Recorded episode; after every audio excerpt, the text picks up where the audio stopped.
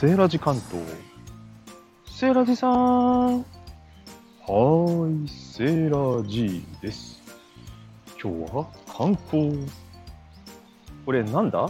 えー、カエデ？もみじじゃないよね。カエデガリ。カエデガリガリ、カエデガリ。なんじゃそりゃ。はい。ここは都心。前も紹介したことがありますが、東京のセントラルパーク日比谷公園また来ちゃいました。大好きだとまた来ちゃうんですよね。昨日激しい雨、嵐でしたね。嵐の後、何が起きるかというと、落ち葉がたっぷりなんですよ。素敵ですよ。このカエデかしらね、これね。もう紅葉でね、模様がたくさん。どの葉っぱをチョイスしようかしら。うん、今まさにですね、リアルタイムに写真に収めながら喋っております。